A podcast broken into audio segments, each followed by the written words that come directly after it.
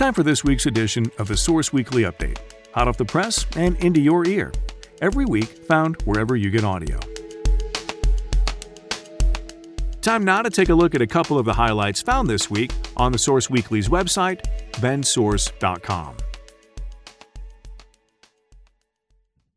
First up from our news desk Two Dead at Hunnell Campsite by Jack Harvel.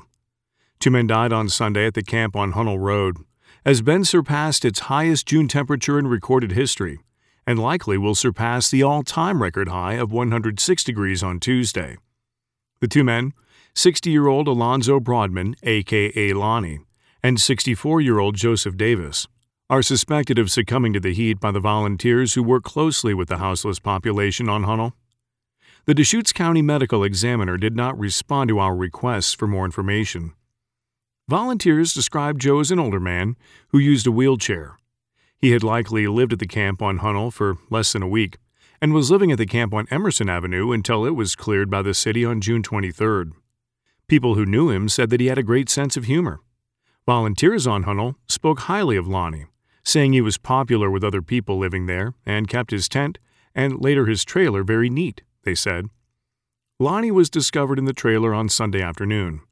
Central Oregon Peacekeepers founder Luke Richer told OPB that when the body was discovered, it was already too late. It was basically a microwave in there, he said. Next up, cooling centers in Bend, Redmond, and Madras provide a place for unhoused people to escape the blistering heat. By Jack Harvel. On June 25th, Deschutes County encouraged locals to take precautions against the extreme wave of heat cooking the Pacific Northwest. Temperatures reached as high as 108 degrees on Sunday, and forecasts predict daytime highs over 100 until Wednesday. The county asked people to avoid the outdoors between 3 and 7 p.m., the hottest part of the day, something unhoused people have a much harder time doing. A handful of cooling centers for houseless people started operating over the weekend, made possible by the Central Oregon Homeless Leadership Coalition, Shepherd's House, Jefferson County Faith Based Network, and churches including First Presbyterian of Bend, Mountain View Fellowship of Redmond, and the Madras Free Methodist Church. In Bend, the cooling centers are at First Presbyterian on 9th Street and will be open on the weekends, and Shepherd's House on 2nd Street will cover the weekdays 12 to 5 until July 4th. Volunteers will also go to the area around Hunnell Road, where many camp or park RVs to directly aid the 90 or so people there. Two cooling centers are also active in Redmond, one on the corner of Northeast 17th Street and Glenwood that will operate until Wednesday from 2 to 6 p.m., and another at Mountain View Fellowship on Southwest 35th Street that will be open from 12 to 5 p.m. until Friday. The cooling center in Madras is operating out of the Madras Free Methodist Church on South Adams Street from 12 to 5 p.m. through the 4th of July. And finally, evictions return landlords will be allowed to evict their tenants again starting in July.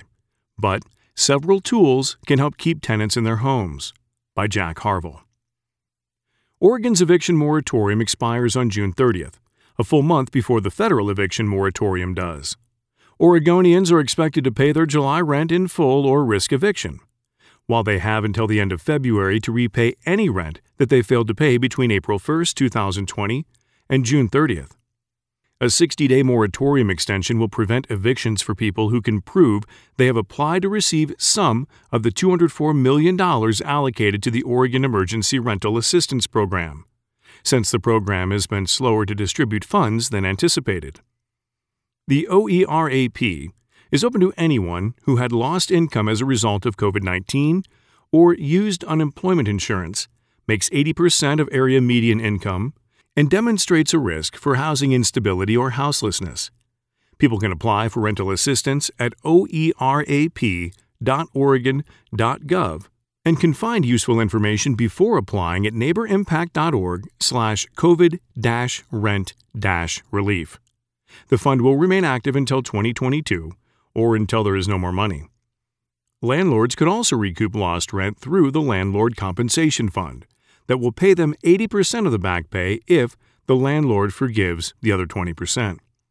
The federal eviction moratorium is less comprehensive than Oregon's. Dennis Theriault, spokesman for the Joint Office of Homeless Services, told Willamette Week. The federal moratorium requires tenants to write a declaration of financial hardship and deliver it to their landlord, and has seen different results in courts across the country. Thanks for listening to this week's edition of the Source Weekly podcast. For more on these and other stories, pick up a free copy of the Source Weekly or visit our website, bendsource.com. Thanks for listening. I'm Sam Scholl.